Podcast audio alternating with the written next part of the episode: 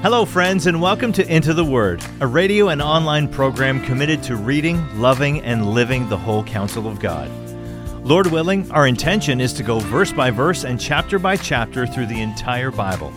Here to continue that journey is our Bible teacher at Into the Word, Pastor Paul Carter.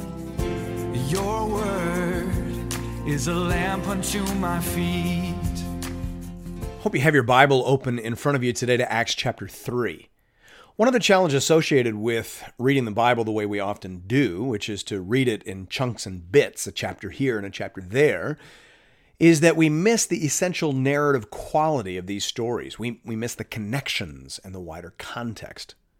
Chapter 3 isn't a whole new story. It flows very naturally out of what happened at the end of chapter 2.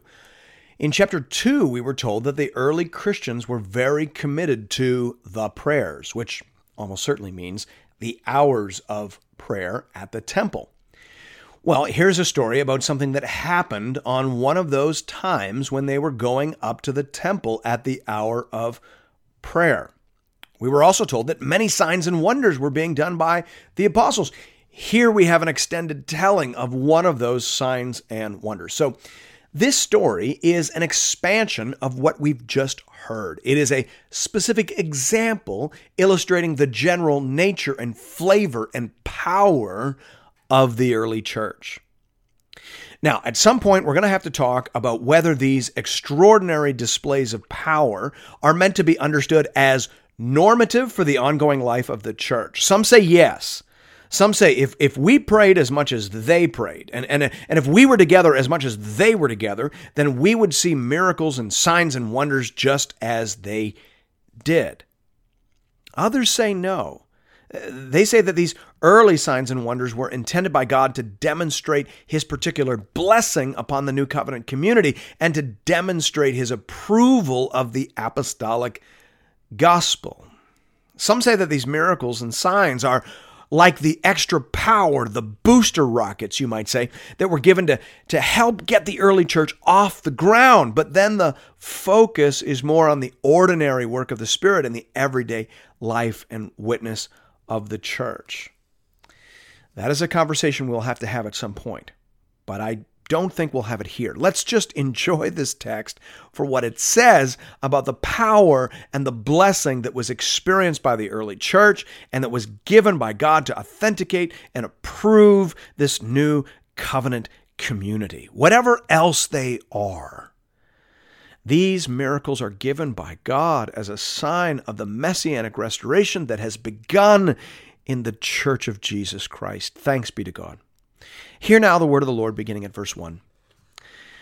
Now, Peter and John were going up to the temple at the hour of prayer, the ninth hour, and a lame man from birth was being carried, whom they laid daily at the gate of the temple that is called the Beautiful Gate, to ask alms of those entering the temple.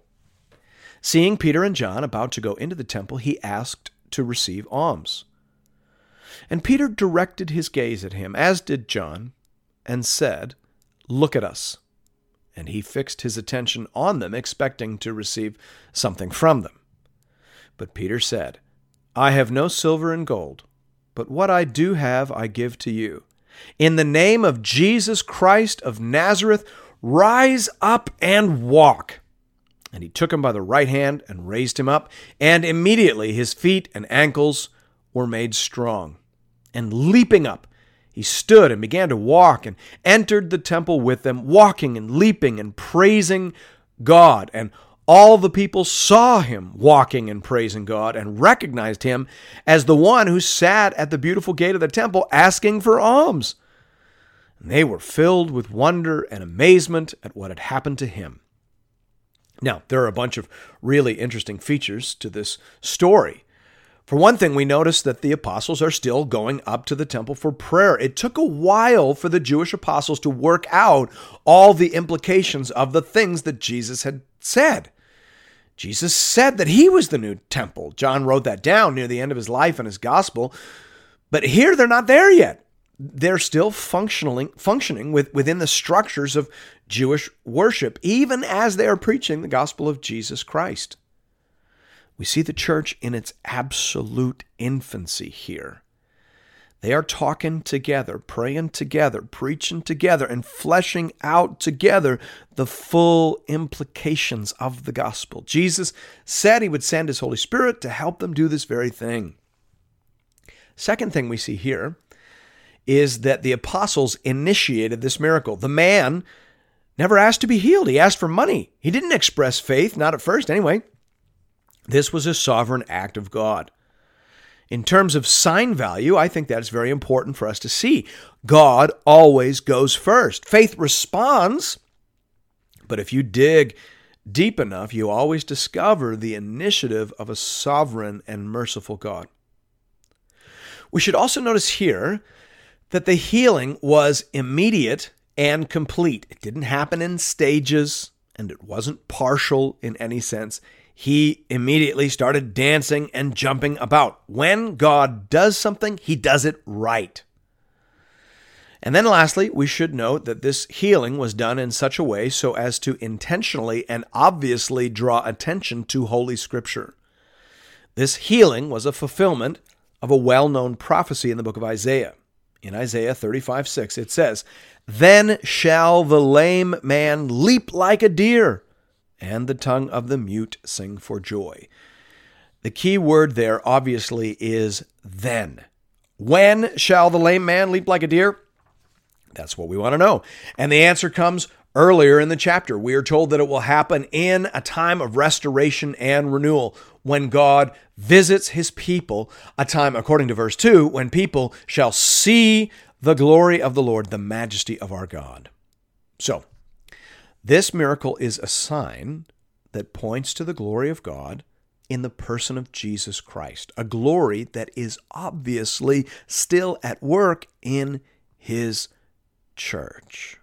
Verse 11. While he clung to Peter and John, all the people, utterly astounded, ran together to them in the portico called Solomon's.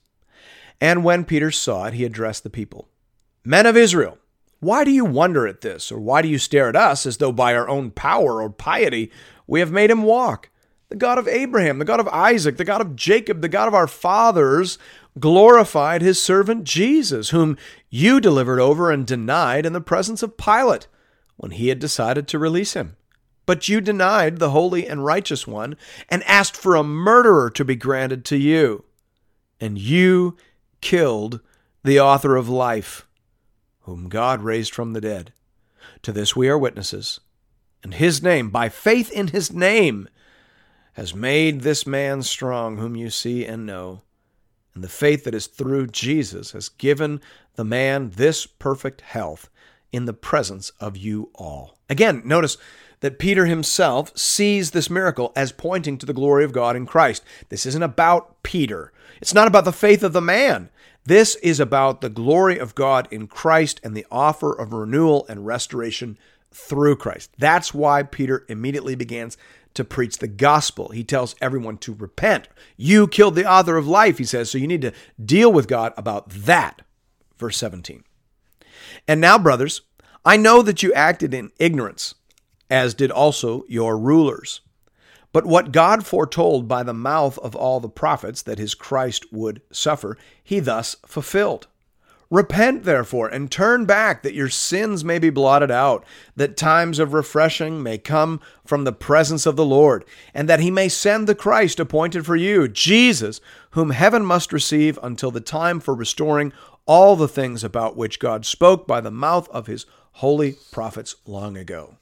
Let's just quickly notice here that Peter isn't saying that everything is renewed right now because of Christ. No, he says that Jesus is in heaven now until the time for restoring all things comes about. So we are in an in between time, a time when restoration is assured because of Christ, and a time when signs and first fruits of that restoration may be given to point us towards Christ but not yet a time when everything is again as it was meant to be. This world is still broken. Our bodies are still frail and fallen. We still get sick. And we can't just shout the name of Jesus at our cancer or our MS or our diabetes. Peter doesn't say that everything is restored.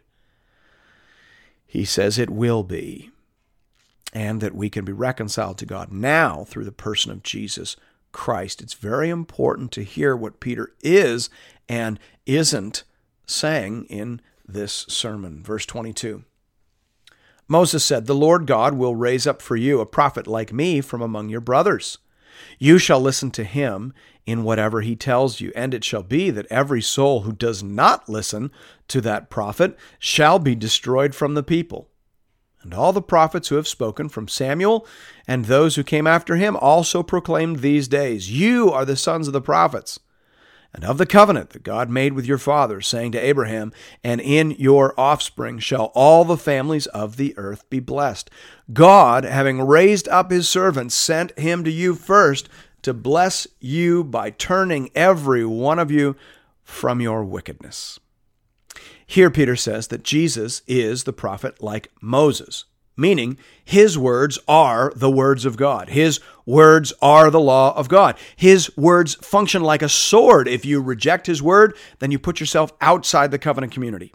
That's what he says in verse 23. It shall be that every soul who does not listen to that prophet shall be destroyed from the people. Jesus is the sword that puts you inside or outside the covenant community. Jesus is the prophet like Moses. And Jesus is the ultimate offspring of Abraham. God said to Abraham, In your offspring shall all the nations of the earth be blessed. Genesis 22 18. The Hebrew word translated there as offspring is the Hebrew word zerah, sometimes translated as seed. Now, just like in English, it is a word that can be heard as a plural or a singular.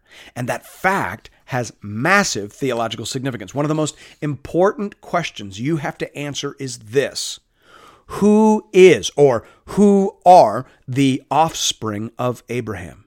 If you answer Israel, the Jews are the offspring of Abraham, then you have a problem because the apostle Paul says in Galatians 3:16, now the promises were made to Abraham and to his offspring. It does not say and to offsprings referring to many, but referring to one and to your offspring who is Christ, Galatians 3:16. So according to the apostles, the offspring of Abraham ultimately is Jesus Christ. All the blessings have been earned and claimed by him. That's why Peter says at the end of his sermon, God, having raised up his servant, sent him to you first to bless you by turning every one of you from your wickedness.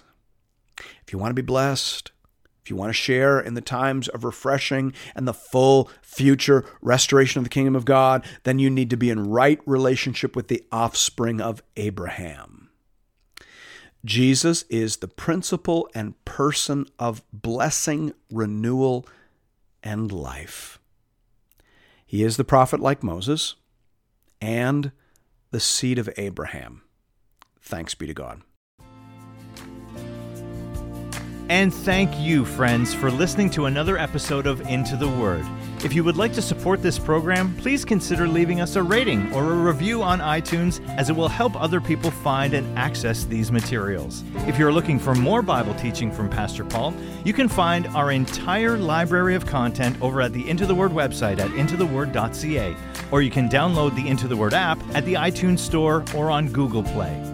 If you'd like to contribute to this listener supported program, just go to the website and click the Give bar in the top right hand corner. You can also contribute through the Into the Word app. We hope to connect with you again really soon, right here, for another episode of Into the Word.